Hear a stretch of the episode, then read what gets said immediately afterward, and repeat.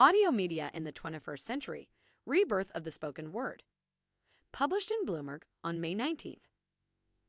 Radio's demise has been anticipated for a long time, but auditory forms of programming have managed to adapt to the new digital environment even today. While the early 2000s led to significant changes related to music through the death of Napster and the launch of iTunes, the latter part of the decade has seen a growth in other forms of audio content. Spoken word pieces like podcasts, talk shows, audiobooks, and more. Despite projections, the pandemic has resulted in a significant increase in the consumption of audio.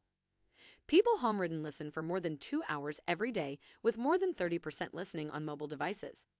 Every day, around 48% of Americans listen to podcasts and expected to increase by 10%. This tendency is easy to understand because podcasts and other similar media can be listened to while completing other things and do not require complete attention. More and more companies, including major news companies, are producing high quality podcasts. Amazon, Spotify, and other platforms are investing in podcasts and growing this segment. Audiobooks have experienced double digit growth. There is perhaps too much high quality audio content on any topic to consume. However, audio content monetization is really just getting started.